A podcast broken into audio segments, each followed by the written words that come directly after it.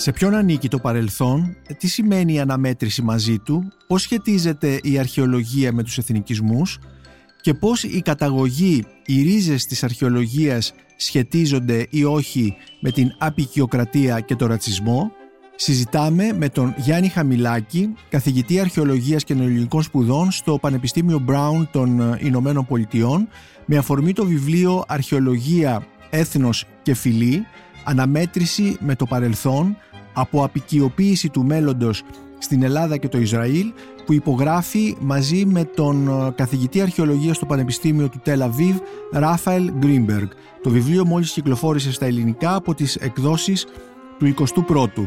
Η Μονίκος Μπακουνάκης είναι ένα ακόμη επεισόδιο της σειράς podcast της LIFO, βιβλία και συγγραφής. Μπορείτε να μας ακούτε και στα Spotify, στα Google Podcasts και στα Apple Podcasts. Είναι τα podcast της LIFO. Κύριε Χαμηλάκη, αγαπητέ κύριε Γιάννη Χαμηλάκη, ευχαριστώ πάρα πολύ που ανταποκριθήκατε στην πρόσκληση να έρθετε εδώ στο στούντιο της LIFO και να συζητήσουμε για το βιβλίο σας, για το βιβλίο που συνυπογράφετε με τον συνάδελφό σας Ράφελ Γκρίνμπεργκ, Αρχαιολογία, Έθνος και Φιλή, που μόλις κυκλοφόρησε στα ελληνικά από τις εκδόσεις του 21ου.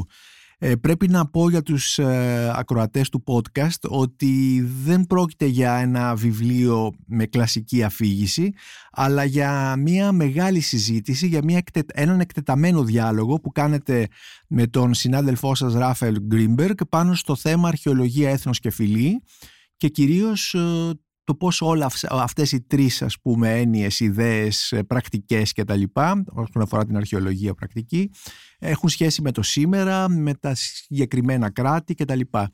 Ε, πρέπει να πω επίσης ε, για τους ακροατές ότι αυτό το βιβλίο ε, αυτός ο διάλογος μάλλον άρχισε και αναπτύχθηκε μέσα στην πανδημία επίσης σε συνθήκες κλιματικής κρίσης και περιβαλλοντικής κρίσης που όπως γράφετε στον θαυμάσιο επίλογο του βιβλίου σας ε, μας φέρνουν ε, αμέσως στο νου την ιδέα των ερηπείων και της ερήμωσης και αποφασίζετε λοιπόν να συζητήσετε για την αρχαιολογία και επομένως για τα ερήπια ξεκινώντας από τα εμβληματικά ερήπια του πολιτισμού μας που είναι τα ερήπια της Ελλάδας, της Αθήνας θα λέγαμε εντός εισαγωγικών και της Ιερουσαλήμ. Ελλάδα και ε, Ιουδαία Παλαιστίνη κτλ. Θα μπορούσαμε βέβαια να συμπληρώσουμε και τη Ρώμη εδώ για το τρίπτυχο του ελληνο-εβραϊκο-ρωμαϊκού πολιτισμού, αλλά ας το αφήσουμε αυτό. Ε, θα ήθελα λοιπόν να ξεκινήσουμε και να μας πείτε τι κοινό υπάρχει ανάμεσα στην Ελλάδα και το Ισραήλ σε σχέση με την αρχαιολογία, σε σχέση με τη συγκρότηση του έθνους κράτους και όλα αυτά τα πράγματα. Ευχαριστώ πολύ και εγώ για την πρόσκληση. Ε, το βιβλίο αυτό, όπως είπατε και εσείς, προέκυψε μέσα από ένα διάλογο που άρχισε ε, στην τάξη, άρχισε στο μάθημα. Ε, στην Αμερική. Στην Αμερική. Στο, Πανεπιστήμιο Brown που είναι στο Rhode Island. Rhode Island, mm πολιτεία του Rhode Island, στο Providence, πρωτεύουσα του Rhode Island. Ο συνάδελφός μου ε, πέρασε ένα χρόνο σαν επισκέπτης καθηγητής στο Πανεπιστήμιο Brown όπου εγώ διδάσκω και αποφασίσαμε να διδάξουμε από κοινού ένα μάθημα όπου θα έπαιρνε τις δύο περιπτώσεις, την Ελλάδα και το Ισραήλ, ε, σαν case study, σαν περιπτώσεις ε, μιας συγκριτικής θεώρησης των ζητημάτων γύρω από το έθνος και την επικοκρατια αλλά μέσα από το φακό, μέσα από το πρίσμα της αρχαιολογίας. Ε, οι δύο χώρες, οι δύο περιπτώσεις φαινομενικά είναι πολύ διαφορετικές η Ελλάδα είναι ένα έθνος κράτος του 19ου αιώνα, το Ισραήλ δημιουργήθηκε όπως ξέρουμε στα μέσα, μέσα του 20ου. Ναι.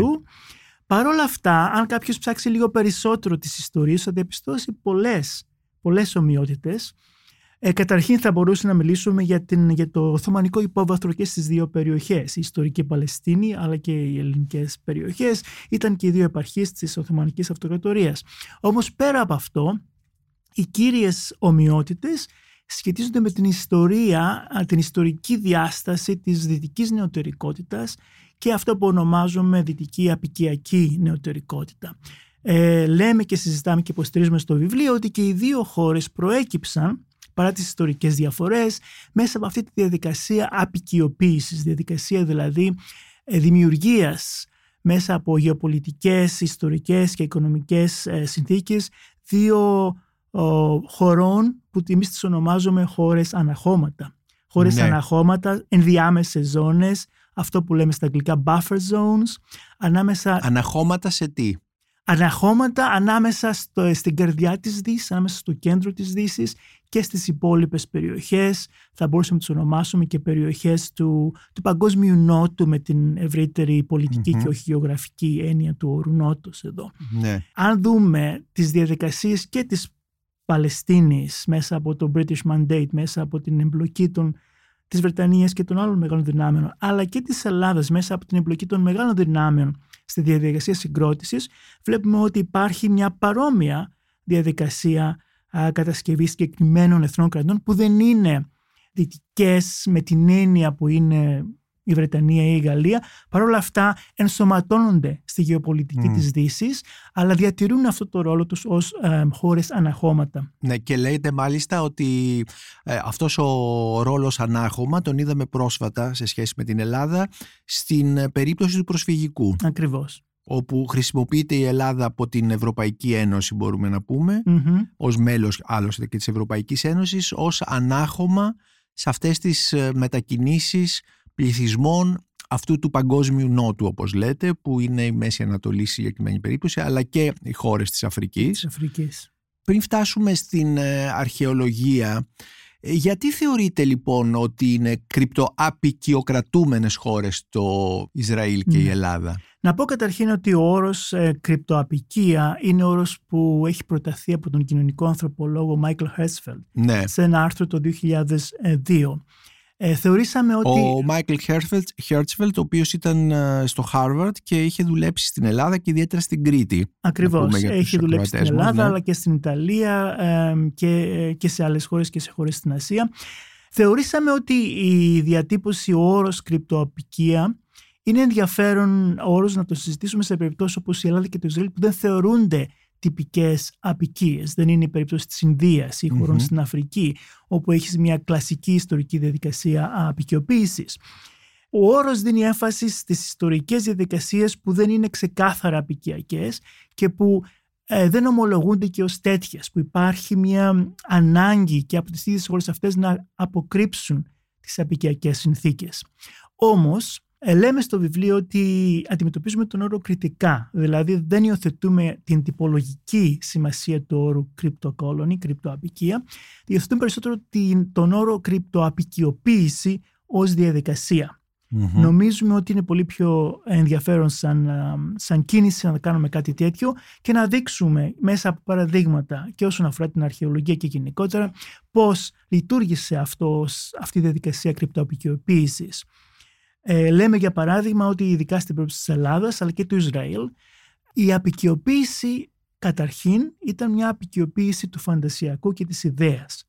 Ξεκίνησε δηλαδή σαν μια απεικιοποίηση ιδεών και συζητάμε την υιοθέτηση της κλασικής στιγμής ως α, ως ε, μιας μυθικής καταγωγικής στιγμής για την Δύση συνολικά, κάτι που φυσικά που υιοθετήθηκε και από τις ελληνικές ελίτ στην συγκρότηση του ελληνικού κράτους mm-hmm. όπως ξέρουμε και για το οποίο, για την οποία διαδικασία τα μνημεία τα ίδια ήταν πάρα πολύ σημαντικά. Ε, άλλωστε για την Ελλάδα είναι πολύ ενδιαφέρον ότι ένας από τους με την ίδρυση του κράτους ε, η αρχαιολογική υπηρεσία θα λέγαμε ήταν η πρώτη που δημιουργήθηκε, που συγκροτήθηκε Ακριβώς. μαζί με το Πανεπιστήμιο κτλ.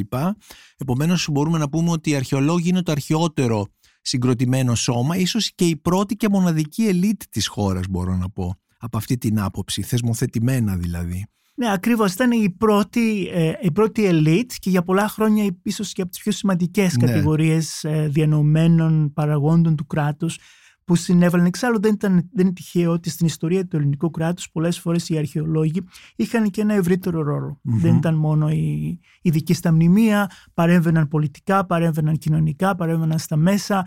Αυτό συνεχίστηκε και συνεχίστηκε μέχρι τις μέρες μας. Το είδαμε και περιπτώσεις όπως του Ανδρώνικου και άλλων σε πιο σύγχρονα σε, σε, σε τελευταία χρόνια. Θα πρέπει να σημειώσουμε εδώ ότι αυτή η απεικιοποίηση των ιδεών πήρε και υλικές ε, διαστάσεις. Στην περίπτωση, για παράδειγμα, των πρώτων χρόνων του ελληνικού κράτους, οι οι ηγέτες της διαδικασίας αρχαιολογικοποίησης της Ελλάδας ήταν όλοι γύρω από το περιβάλλον του Όθωνα. Πολλοί από αυτούς ε, Βαβαροί ή ήρθαν με το βαβαρικό καθεστώς.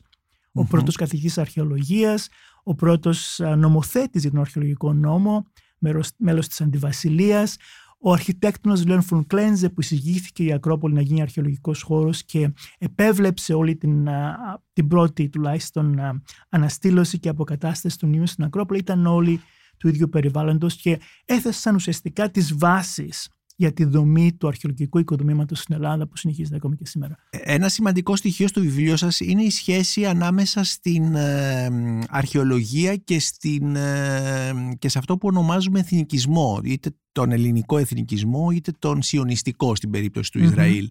Ε, πώς σχετίζονται αυτά; Από τη στιγμή που το κλασικό παρελθόν έγινε ο, ο μύθος της καταγωγής για όλη την Ευρώπη και που εισήχθηκε στην Ελλάδα σαν ένα σημαντικό κεφάλαιο για τη συγκρότηση της εθνικής, ε, εθνικής ιδεολογίας, ο μύθος αυτός χρειάζονταν ε, υλικότητα, χρειάζονταν συγκεκριμένα μνημεία που να δίνουν μια άμεση σχέση με το έδαφος και να προσθέτουν επίσης και αισθητηριακή αμεσότητα στο εθνικό αφήγημα. Mm-hmm. Γι' αυτό και οι αρχαιότητες απέκτησαν τόσο μεγάλη συμβολική σημασία. Δεν αρκούσε μόνο μια αφηρημένη ιστορική αφήγηση ή αρχαίοι συγγραφείς. Ήταν πολύ σημαντικό για την εθνική κοινότητα να έχει την άμεση αισθητηριακή επαφή και εμπειρία με τα μνημεία. Έτσι λοιπόν η αρχαιολογία υπηρετεί αυτό το στόχο, γίνεται η υπηρεσία και, και, ο... και μάλλον ε, περισσότερο τα αρχαία μνημεία, γιατί για τα βυζαντινά μνημεία υπήρξε μεγάλη διαφορία και υπήρχε Ακριβώς. και όλη αυτή η, η, συζήτηση αν θα πρέπει να κατεδαφιστούν. Ναι. Και κατεδαφίστηκαν αρκετά, αρκετά βυζαντινά αρκετά. μνημεία ιδιαίτερα. Όμως υπάρχει μια αλλαγή εδώ στο εθνικό αφήγημα που το βλέπουμε στα μέσα και στα τέλη του 19ου αιώνα που το Βυζάντιο γίνεται μέρος της εθνικής ρητορίας και της εθνικής mm-hmm. αφήγησης με την σύνθεση του Παπαρηγόπουλου ναι. και του Ζαμπέλιου, σύνθεση ιστορικής συνέχειας και είναι και αυτό που εγώ στο βιβλίο και εδώ και στο προηγούμενο το Έθνος και τα Ερηπία το ονομάζω εγχώριο Μια σύνθεση που αποκαθιστά το Βυζάντιο σαν ένα συστατικό στοιχείο της ελληνικότητας και του ελληνικού εθνικού αφηγήματος. Ναι. Από το σημείο εκείνο και πέρα τα βυζαντινά μνημεία αποκτούν μεγαλύτερη αξία και ε, προστατεύονται περισσότερο. Παρ' όλα αυτά, τα κλασικά μνημεία διατήρησαν μέχρι και σήμερα την πρωτοκαθεδρία τους στην εθνική αφήγηση. Βέβαια στην ε, Ελλάδα σε σχέση με την αρχαιο, αρχαιολογία και εθνικισμός, αρχαιολογία και έθνος και, και κράτος, ε, τα, τα ερήπια ήταν ορατά, τα βλέπαμε ιδιαίτερα στην Αθήνα, τα έβλεπαν οι άνθρωποι τότε, ιδιαίτερα στην Αθήνα, η Ακρόπολη ήταν παρούσα κτλ. Δεν ξέρω βέβαια πώς τα αντιμετώπιζαν, τι σημασία τους έδιναν. Στο Ισραήλ όμως δεν έχουμε αυτή την ορατότητα που να συνδέουν τη σύγχρονη Ισραηλινή εβραϊκή ταυτότητα με, με τα ερήπια. Πώς, πώς γίνεται αυτή και τι μπορούμε να πούμε γι' αυτό; Είναι μια σημαντική παρατήρηση αυτή και είναι παρατήρηση που κάνει και ο συγγραφέας μου στο βιβλίο Ράφερ Γκρίμπεργκ. Λέει όμως εκεί ότι εξαιτίας αυτής της έλλειψης μεγάλων εντυπωσιακών και ορατών αρχιτονημάτων και, και μνημείων αναπτύχθηκε στο Ισραήλ μια οντολογία του υπεδάφους μία θεωρία, μία κοσμολογία ότι αυτό που χρειάζεται είναι να ξεχάσουμε αυτά που βλέπουμε εδώ μπροστά μας σήμερα. Ήταν εξάλλου κυρίως είτε φράγκικα μεσονικά μνημεία είτε αραβικά και, και άλλα μνημεία. Αλλά να σκάψουμε στο υπέδαφος, να πάμε κάτω από τα σπίτια και των Αράβων σήμερα για να βρούμε την πραγματική βιβλική ε, το βιβλικό Ισραήλ, τη και βιβλική με αυτό που λέτε κάτω και από τα σπίτια των Αράβων υπάρχει και το μεγάλο θέμα, η μεγάλη συζήτηση ότι πώς με την, μέσω της αρχαιολογίας ε, το Ισραήλ, το κράτος δηλαδή, ε, προσπαθεί να εκδιώξει Άραβες ε, από που κατοικούσαν χρόνια και τα λοιπά για να ακριβώς, ανασκαφές και όλα αυτά τα πράγματα. αυτή η διαδικασία συνεχίζεται ακόμα και τώρα, τη στιγμή που μιλάμε, ειδικά σε περιοχές όπως η Ανατολική Ιερουσαλήμ, όπου υπάρχουν και μεγάλες αντιδράσεις και διαδηλώσεις και συχνά οι διαδηλωτές κρατούν πλακάτ που γράφουν έξωση που μασκαρεύεται σαν αρχαιολογία. Δηλαδή προσπαθούν να πούνε ότι η αρχαιολογία εδώ για μας σημαίνει ε, ουσιαστικά απόθεση έξωση από τα σπίτια μας επειδή υπάρχει αυτή. Ναι. Αυτό που λέτε βέβαια ε, με κάνει να αναφερθώ στο, στο πώς ε, γκρεμίστηκε μια ολόκληρη ιστορική συνοικία της Αθήνας για τις Ακριβώς. ανασκαφές αρχαίας στον 20ο αιώνα και ναι. Αυτή σε μια ανασκαφή της Αμερικανικής mm Σχολής Κλασικών Σπουδών. Είναι το ίδιο μπορούμε να πούμε; Κάνουμε... Είναι, είναι παρόμοιες διαδικασίες, βέβαια είναι, έχει, έχει αρκετές διαφορές επειδή μιλάμε για, για δύο um, άγιους τόπους θα τους λέγαμε και ναι. στις δύο περιπτώσεις αλλά διαφορετικούς άγιους τόπους.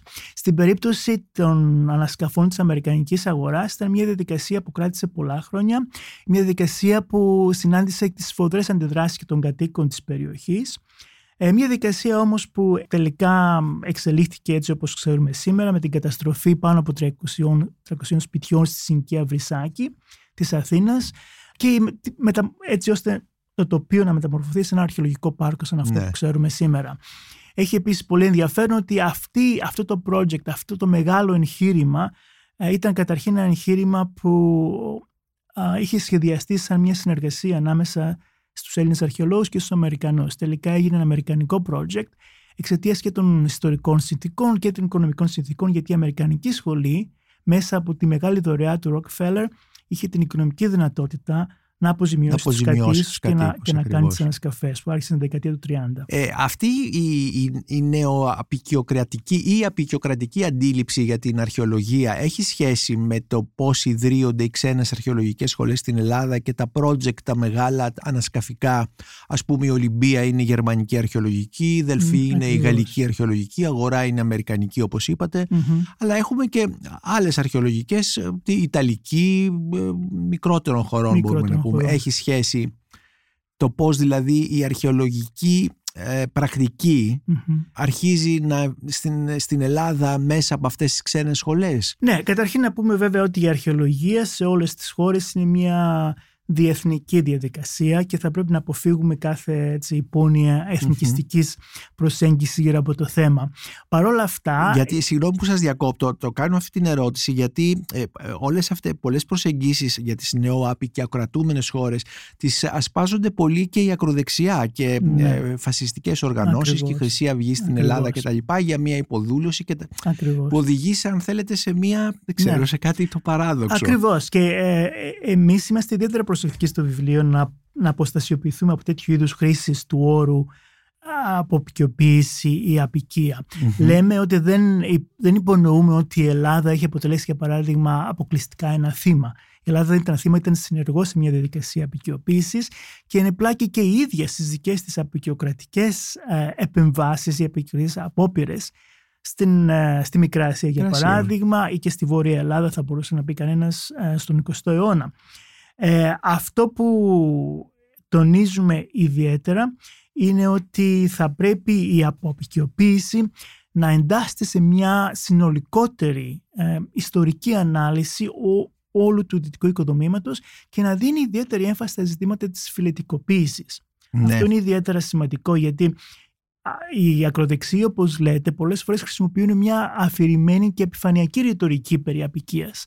Η δική μας η συζήτηση... Απικίας, φιλετικής καθαρότητας Ακριβώς. και τα λοιπά. Ναι. Ενώ εμείς Μμμ. λέμε κάτι εντελώς αντίθετο, ότι ήταν η ίδια η φιλετική νοτορικότητα που δημιουργήσε, δημιούργησε συνθήκες απικιακότητας. Να ήθελα να εξαγήσω όμως στι ξένες σχολές, μια που με Ναι, ρωτήσετε και δεν το έχω ναι. απαντήσει ακόμα. Ε, έλεγα λοιπόν ότι η αρχαιολογία είναι μια διεθνική πρακτική. Ε, από την άλλη, οι ιστορικές συνθήκες της Ελλάδας μέσα από την απικιοποίηση ε, συνέβαλαν στη δημιουργία αυτών των ξένων σχολών και όπως ξέρουμε πολλές από τις συμβάσεις που υπογράφηκαν ανάμεσα στο ελληνικό κράτος και τις ξένες σχολές ήταν συμβάσεις απικιακού τύπου θα μπορούσε να πεις. Πολλές φορές Μμμ. η Ελλάδα ήταν σε μια δύσκολη οικονομική κατάσταση και είχε ανάγκη από ξένα δάνεια ή από ξένες, ε, ξένη βοήθεια και σ- σε αυτές τις, ε, τις συγκεκριμένες στιγμές οι άδειες για συγκεκριμένες θέσεις αποτέλεσαν μια α, διαδικασία ανταλλαγής ότι θα δώσουμε δάνειο στην Ελλάδα, αλλά θα μας παραχωρήσετε το δικαίωμα να σκάψουμε εδώ ή εκεί. Τέτοιες μελέτες έχουν γίνει από αρκετούς συναντέλφους. Ένα άλλο θέμα που θίγεται στο βιβλίο είναι και το θέμα της ε, αρχαιολογίας, ε, της χρήσης της αρχαιολογίας σήμερα. Θα έλεγα για πολιτικούς, για τους άμεσους συγκυριακούς πολιτικούς ε, σκοπους Αναφέρεται στο, το αναφέρεται κιόλας, αλλά είναι νο- πολύ νοπό στη μνήμη των Ακριβώς. ακροατών μας, το θέμα της Αμφίπολης. Ασφαλώς. της ανασκαφής στην Αμφίπολη μέσα στην κρίση, πως ε, στην πιο βαθιά ε, εποχή της κρίσης, το πώς ξαφνικά εμφανίστηκε το θέμα της Αμφίπολης, το οποίο σήμερα είναι λίγο ξεχασμένο βέβαια, Μμμ. αλλά η, η χρήση, του, η χρήση αυτής της ανασκαφής, ε, αλλά και η χρήση και του αρχαιολόγου μπορώ να πω, του βασικού πρωταγωνιστή τέλος πάντων, ο οποίος τον οποίον χειρίστηκε η πολιτική και τον εμφάνισε σαν μια καρικατούρα πολλές φορές μπορώ να πω στα μέσα, Μμμ. εξυπηρετούσε τη συγκεκριμένη πολιτική συγκυρία. Αυτό ε, πώς γίνεται, συμβαίνει και το βλέπουμε και στο Ισραήλ αυτό; Το, το βλέπουμε και στο Ισραήλ και σε άλλες και σε άλλες χώρες εννοείται, αλλά παίρνει σε κάθε χώρα και σε κάθε περιοχή συγκεκριμένες εκφάνσεις και μορφές ανάλογα με τον Μμμ. εθνικό τον εθνικό μύθο και το εθνικό αφήγημα σε κάθε χώρα και σε κάθε περιοχή. Για την Αμφίπολη, όπως είπατε, έχει μια ιδιαίτερη σημασία όλη αυτή η ιστορία περί Αμφίπολης. Χωρίς να μπούμε σε λεπτομέρειες, να θυμίσουμε ότι είχε καλλιεργηθεί ε, μια προσδοκία στο κοινό και στον κόσμο ότι το μνημείο της Αμφίπολης σχετίζεται άμεσα με την οικογένεια του Φιλίπ και του Αλεξάνδρου. Θυμάστε, είχε γίνει μέσα στη βαθιά κρίση, ναι, την οικονομική ναι, ναι. Και μάλιστα, κρίση. επιτρέψτε μου να διαβάσω μια καταπληκτική φράση σας που λέει ότι ε, συνδέθηκε με μια οικονομία του απόκριφου, ιδίως για ένα έθνος το οποίο αγκομαχάει αντιμέτωπο με μια τεράστια οικονομική κρίση. Ακριβώς. Αυτό. Αν σκεφτούμε λίγο το τι σημαίνει η Μέγας Αλέξανδρος για το ελληνικό εθνικό Ναι. φαντασιακό, τι σημαίνουν οι κτίσεις του Μεγάλου Αλεξάνδρου και ο πλούτος που μάζεψε από την Ανατολή και από τις κτίσεις, καλλιέργησε αυτή την προσδοκία για μια ελπίδα ουσιαστικά. Ότι μπορεί μέσα από αυτό το μνημείο να σωθούμε. Μπορεί μέσα από αυτό το μνημείο να, να, να, να γίνει η Ελλάδα ξανά το κέντρο Ναι. και να έρθουμε σε επαφή, άμεση Σε μια επαφή. εποχή που συκοφαντείται, που, που, που Ακριβώς, θεωρείται ο ακριβώς. αποδιοπομπαίος Βέβαια τράγος. κατέρευσε και αυτό όπως και πολλές άλλες τέτοιου είδους ε, σωτηριολογικές ε, εκφάνσεις της αρχαιολογίας. Ε, Είναι σημαντική, πέρα από αυτά είναι σημαντική αυτή η ανασκαφή, έχει δώσει Φυσικά και είναι σημαντική. Δεν είμαι ειδικός στην περίοδο του μνημείου, αλλά ξέρω από συναδέλφους ότι είναι ένα σημαντικό μνημείο. Συλλημένο βέβαια ο τάφο Μμμ. και μνημείο πολλών, πολλών περιόδων. Παρ' όλα αυτά, αν γινόταν διαφορετικά, θα ξέραμε ήδη πολλές πληροφορίες για την ε, αρχαιολογική και ιστορική του σημασία. Επειδή όμως είναι πλάκη τόσο στενά με το όλο κλίμα της εποχής και με την πολιτική διάσταση, δυστυχώς ακόμα ξέρουμε λίγα πράγματα για την ιστορική του σημασία. Ε, ήθελα να ξαναγυρίσω στο θέμα της ε, νεοαπικιοκρατίας ε, για, και μιας που αναφερόμαστε και στα χρόνια της κρίσης γιατί μέσα στην κρίση είχαμε ορισμένες εκδηλώσεις στην Ελλάδα όπως για παράδειγμα την έκθεση Documenta Castle Μμμ. που κατηγορήθηκε από πάρα πολλούς ότι προσέγγισαν την Ελλάδα με έναν τρόπο και την κοινωνία την Μμμ. ελληνική με έναν τρόπο ε, νέο-απικιακριωτικό Μμμ. ή την περίφημη ανθολογία το μέτρα λιτότητος της Κάρλ Van Dyke, ανθολογία ελληνικής ποίησης που Ποίησης. κυκλοφόρησε από το Penguin Μμμ. με πρόλογο του Γιάννη Βαρουφάκη Μμμ. στα αγγλικά ότι υπάρχει, υπ- υπάρχει αυτή η ματιά, αυτή η οπτική στην, Μμμ. στη σύγχρονη Ελλάδα. Πώς σχετίζεται η δική σας προβληματική με την αρχαιολογία και τα λοιπά με, όλες, με όλη αυτή την γενικότερη συζήτηση. Έχει ενδιαφέρον αυτό που λέτε γιατί συζητάμε και στο βιβλίο πως ενώ υπήρχε για πολλά χρόνια μία άρνηση από την πλευρά πολλών διανομένων στην Ελλάδα να δεχτούν τη ζήτηση περί απεικιοκρατίας, Μμμ. στα χρόνια της κρίσης φαίνεται να έχει ξαναμπεί στο τραπέζι και να έχει έλθει στην, ε, στην επικαιρότητα ξανά η κουβέντα και να είναι πλέον πιο εύκολο για αρκετούς δημόσιους, α, δημόσια πρόσωπα και διανόμους να δεχτούν, αυ- να δεχτούν τη διαδικασία ως διαδικασία που χρειάζεται ε, συζήτηση. Δεν, ε, δεν ξέρω πολλά για τα συγκεκριμένα α, παραδείγματα που αναφέρατε.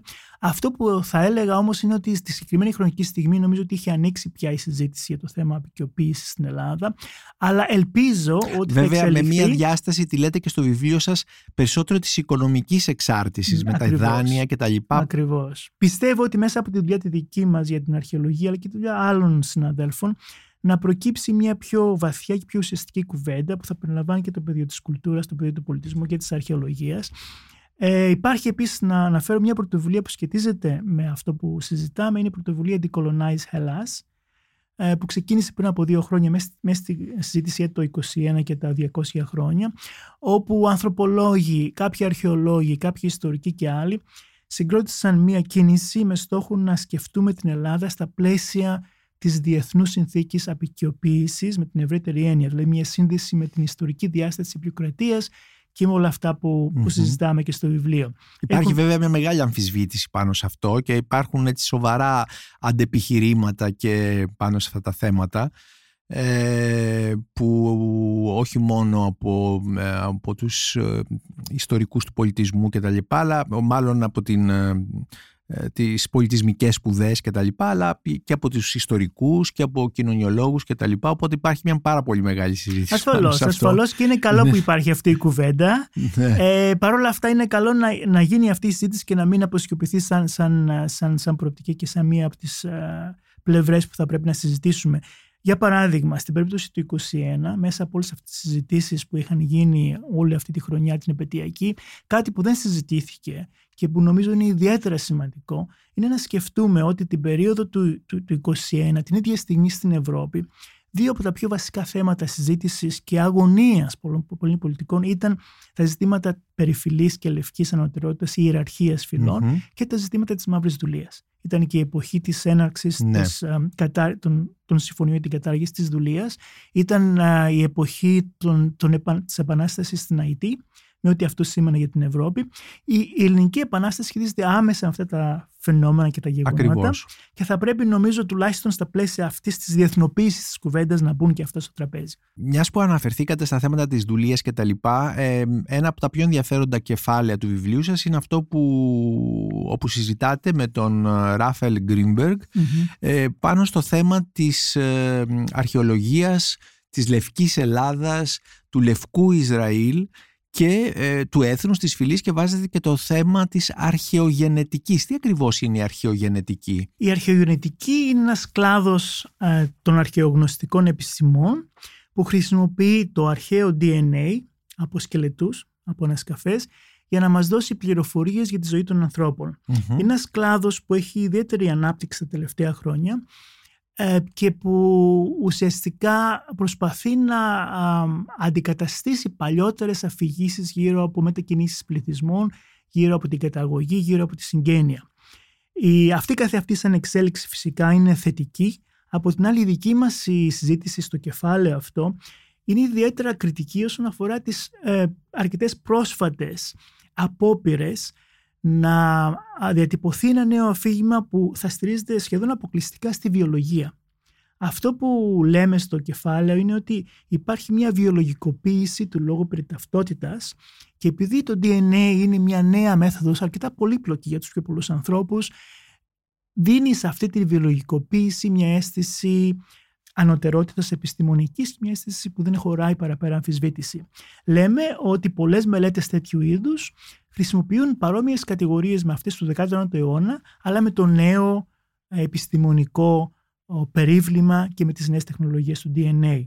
Δηλαδή μια ουσιοκρατική προσέγγιση που ναι μεν έχει μια αρκετά περίπλοκη και νέα μεθοδολογία παρόλα αυτά όσον αφορά τις κατηγορίες τις αναλυτικές και την συνολικότερη ε, προσέγγιση αγγίζει αυτά τα προημό, τις προημότερες κουβέντες περί καταγωγής με κατηγορίες όπως για παράδειγμα οι μηνοίτες ή οι μικυναίοι σαν κάτι ομοιογενές, σαν κάτι που ναι. αναφέρεται σε εθνονυμικές έτσι, εκφάνσεις ενώ ξέρουμε ότι είναι, ε, είναι τυπολογικές έτσι, ε, ταμπέλες που, ε, τις οποίες έχουν δώσει mm-hmm. αρχαιολόγοι όπως ο Σκλίμαν ή ο Evans και οι άλλοι πολλά χρόνια πριν. Πάντως ε, πρέπει να πούμε ότι μέχρι πρόσφατα, δηλαδή μέχρι και τα μέσα του 20ου αιώνα στην Αμερική, στις Ηνωμένες Πολιτείες, όπου διδάσκεται στο Πανεπιστήμιο Brown, και οι Έλληνες και οι Εβραίοι ανήκαν, ε, δεν θεωρούνται λευκοί, θεωρούνται περίπου μαύροι. Ακριβώς. Επομένως, που δεν ήταν όμως μια, ναι. μια βιολογική αυτή κατηγοριοποίηση, ήταν περισσότερο μια ε, πολιτισμική. πολιτισμική. Ακριβώς, ε, Τώρα όμως αυτό έχει αλλάξει. Ναι, δεν και οι Εβραίοι είναι ναι. λευκοί ναι. και οι Έλληνες είναι επίσης λευκοί. λευκοί.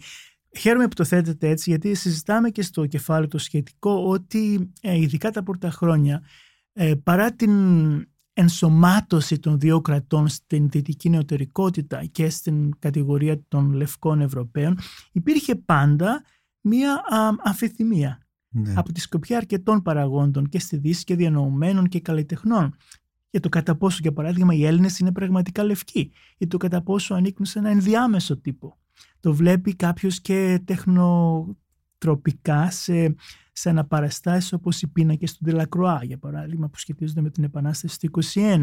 Το βλέπει επίσης και σε αφηγήσεις ακόμα και φιλελλήνων ή ρομαντικών mm-hmm. ποιητών όπως του Μπάιρον ή και του Σέλι. Οι Έλληνες δεν είναι ακριβώς οι Δυτικοί Ευρωπαίοι ε, υπάρχει η ανάγκη και ο μεγάλος αγώνας να απελευθερωθούν από το ζυγό τον Οθωμανικό, αλλά παρόλα αυτά θεωρούνταν σε πολλά από αυτά τα γραπτά ως, ως κάτι ενδιάμεσο, ως άνθρωποι που θα πρέπει να είναι υποκειδαιμονία υπό τη Δύση, σε ένα καθεστώς σαν αυτό που λέμε, κατοίκων της χώρας που έχουν αυτό το αμφίθυμο στάτους όσον αφορά τη δική τους τη φιλετική ταυτότητα.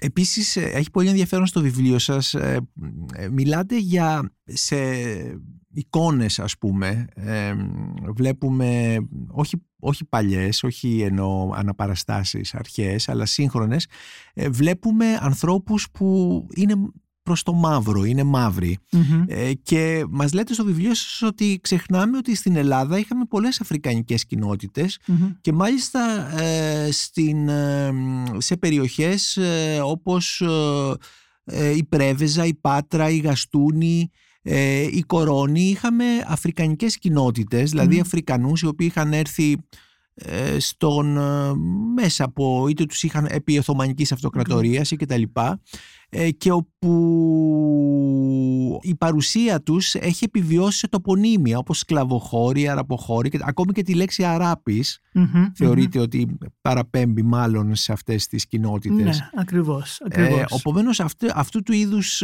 α, οι πληθυσμοί πώς εντάσσονται μέσα σε αυτό το σχήμα σας ναι, της α- αρχαιολογίας, ναι. Χωρίς να είμαι ιστορικός, οι, ιστορικές, οι δικές μου ιστορικές γνώσεις και οι οι έρευνες μέσα από τις πηγές και μέσα από τη βιβλιογραφία δείχνουν ότι οι, οι ελληνικές περιοχές ε, στη διάρκεια της Ομοσπονδίας της ήταν περιοχές πολυφιλετικές επειδή ακριβώς υπήρξαν και όλες αυτές οι μετακινήσεις πληθυσμών από Μμμ. πολλά διαφορετικά μέρη. Η, συναντάμε ακόμα και στην Αθήνα α, ενδείξεις για την ύπαρξη κοινοτήτων Αφρικανών ανθρώπων και κοντά στην Ακρόπολη ε, και αλλού. Ε, εντάσσονται στην γενικότερη κουβέντα μας για να πούμε ότι α, η... Αναφερόμαστε βέβαια σε- στο πρόσφατο παρελθόν, 19ο και 20ο αιώνα. Ακριβώς, όχι. Ναι. ακριβώς. Μμμ. Εξάλλου το παράδειγμα της Κρήτης επίσης είναι πολύ ενδιαφέρον. Κοινότητες Αφρικανών στις περιοχές όπως τα Χανιά επιβίωναν μέχρι τις, την ανταλλαγή των πληθυσμών. Μμμ. Κοινότητες που κάποιοι από αυτούς ήταν μουσουλμάνοι, κάποιοι από αυτούς όμως είχαν α, παγανιστικές αφρικανικές θρησκείες και τις ε, ε, εξασκούσαν μέσα από τις δικές τους τελετές. Αυτό είναι άγνωστο το κεφάλαιο. Είναι γνωστό σε ορισμένους ιστορικούς, αλλά Μμμ. είναι άγνωστο στο ευρύτερο κοινό και είναι νομίζω ιδιαίτερα σημαντικό. Ναι. Έφυγαν από την Κρήτη με την ανταλλαγή, θεωρήθηκαν ότι είναι μουσουλμάνοι. Οι απόγονοί τους επιζούν ακόμα και σήμερα και ε, εκφράζονται ως Αφρο-Τέρξ, Αφροτούρκοι. Αφροτούρκοι. Στη, Μμμ. στην, στη Σμύρνη και σε άλλες περιοχές στη Μικρά Ασία. Έχει ιδιαίτερο ενδιαφέρον αυτό, αυτή η ιστορία. Για μας έχει πολύ μεγάλη σημασία να δείξουμε ότι η σημερινή πολυφιλετική πραγματικότητα της Ελλάδας που δημιουργήθηκε μέσα από τη μετανάστευση έχει ένα ιστορικό βάθος που θα πρέπει να το σκεφτούμε, να το συζητήσουμε και να σκεφτούμε πώς αυτό το ιστορικό βάθος, πώς αυτή η πολυφιλετική πραγματικότητα εξαλείφθηκε μέσα από τις διαδικασίες ομογενοποίησης Ναι. και ένταξης της Ελλάδας σε ένα, σε ένα άλλο πλαίσιο ουσιαστικά. Και όπου η αρχαιολογία παίζει βασικό ρόλο στην ομογενοποίηση αυτή. Έτσι δεν Ακριβώς, είναι; ακριβώς. Ειδικά τα κλασικά μνημεία που όπως είπαμε θεωρήθηκαν ως τα κατεξοχήν εθνικά μνημεία για το εθνικό αφήγημα. Έχει λοιπόν σημασία να δούμε αυτή την πραγματικότητα και μέσα από την, τα υλικά της μνημεία και να σκεφτούμε ότι τα υλικά μνημεία της Ελλάδας και τα υλικά κατάλοιπα μιλούν πολλές διαφορετικές γλώσσες και αναφέρονται σε πολλές διαφορετικές πολιτισμικές εκφάνσεις. μհμ. Ναι. Πώς μπορούμε σήμερα να σκεφτούμε την, ε, να ξανασκεφτούμε την αρχαιολογία; Η αρχαιολογία σήμερα διεθνώς είναι μια αρκετά δυναμική επιστήμη που σε, πο- σε- σε, πολλές, σε πολλές συνάφειες πολιτισμικές και ιστορικές έχει ξεφύγει από τη στενή, το στενό ορισμό ως τη μελέτη υλικών καταλήπων του συγκεκριμένου παρελθόντος. Η δικη- Ο δικός μου ορισμός έχει να κάνει με αυτό που λέω διαλεκτική σχέση ανάμεσα στην υλικότητα και το χρόνο. Αν λοιπόν το Η σκεφτεί υλικότητα δηλαδή τα, τα μνημεία ουσιαστικά. τα υλικά κατάλοιπα. Τα υλικά πριν, πριν γίνουν κατάλοιπα, ναι. μνημεία. Μμμ. Όταν έχουν ήδη γίνει μνημείο, σημαίνει ότι έχει επέλθει μια διαδικασία μνημειοποίησης. Ακριβώς. Έχουν επιλεγεί και έχουν αξιολογηθεί ως σημαντικά για να αποτελέσουν μνημεία. Εγώ αναφέρομαι σε κάθε υλικό κατάλοιπο της ανθρώπινης δράσης. Αυτό που λέτε ε, με κάνει να θυμηθώ μια διάλεξή σας που είχα παρακολουθήσει το 2017 στην Αμερική ε, πάνω στα κατάλοιπα των, ε, των πληθυσμών που μεταναστεύουν. Ακριβώς. Είτε είναι τα σωσιβιά τους, είτε είναι Ναι. το, ένα πορτοφόλι τους Ναι. ή μια, παλιά, μια φωτογραφία που βρίσκεται ξέρω εγώ, πάνω στο, στο σώμα ενός πνιγμένου κτλ. Μμμ. Ακριβώς. Αυτού Είναι- του είναι- είδους τα κατάλοιπα. Ασφαλώς. Είναι ένα project που κάνω εδώ και πολλά χρόνια στη Λέσβο. Έχει να κάνει με τις υλικές μαρτυρίες του, του συνόρου, του περάσματος, της μετανάστευσης των ανθρώπων Ναι. που είναι εν κινήσει ουσιαστικά.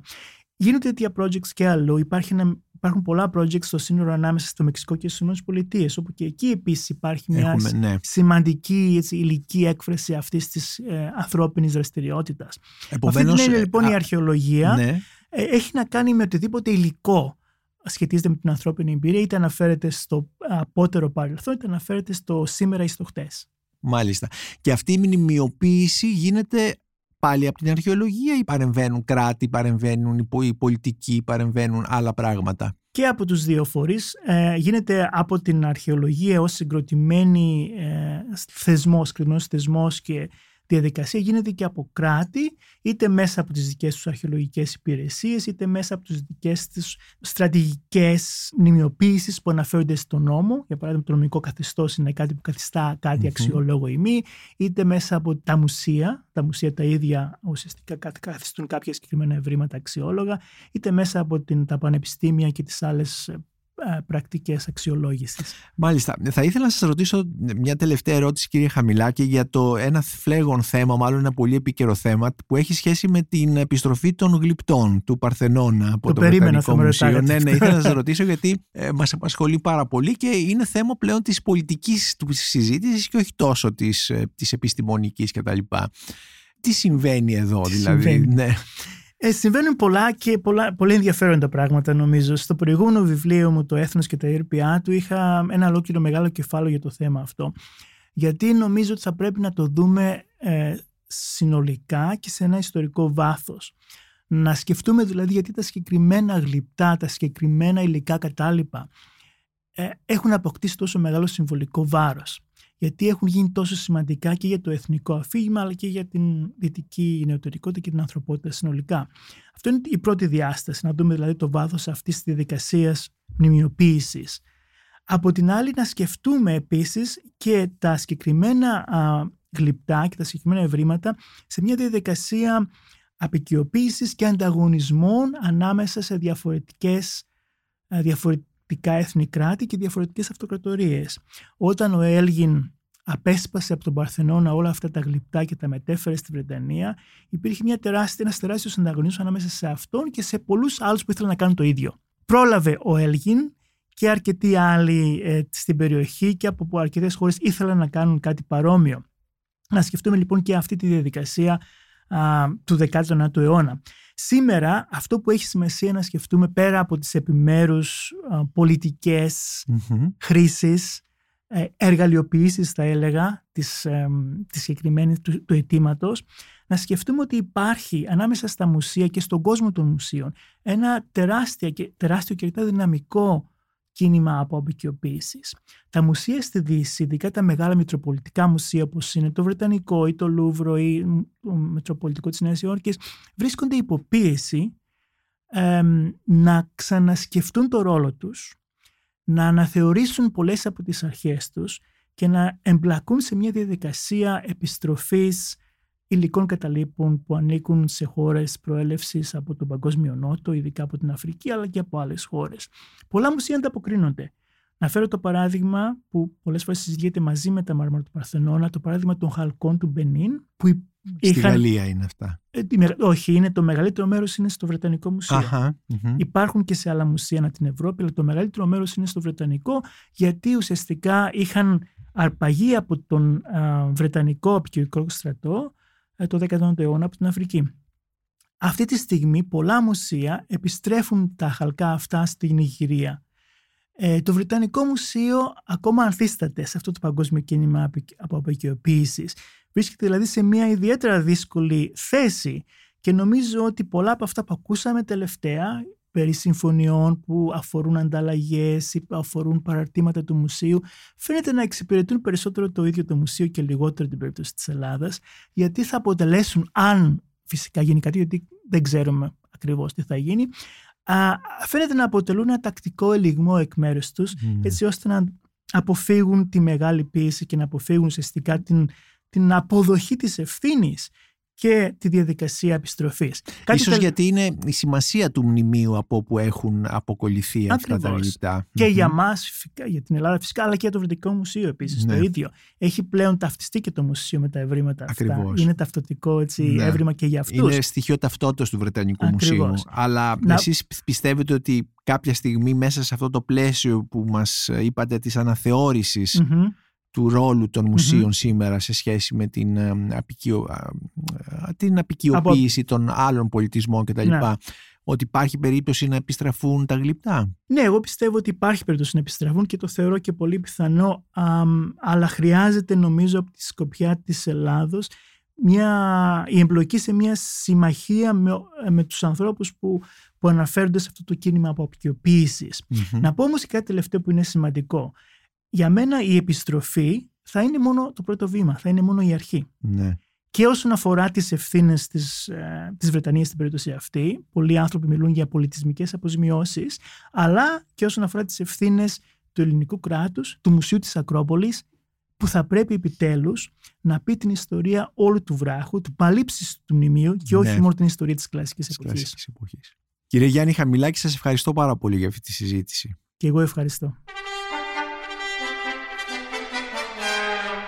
Η Μονίκος Μπακουνάκης ήταν ένα ακόμη επεισόδιο της σειράς podcast της LIFO, βιβλία και συγγραφής, με καλεσμένο τον ε, αρχαιολόγο, καθηγητή στο Πανεπιστήμιο Brown των Ηνωμένων Πολιτειών Γιάννη Χαμηλάκη, με αφορμή το βιβλίο που υπογράφει μαζί με τον ε, Ισραηλινό αρχαιολόγο, καθηγητή αρχαιολογίας Ράφελ Γκρίνμπεργκ, Αρχαιολογία, Έθνος και Φυλή, αναμέτρηση με το παρελθόν από απεικιοποίηση του μέλλοντος στην Ελλάδα και το Ισραήλ που κυκλοφορεί από τις εκδόσεις του 21ου.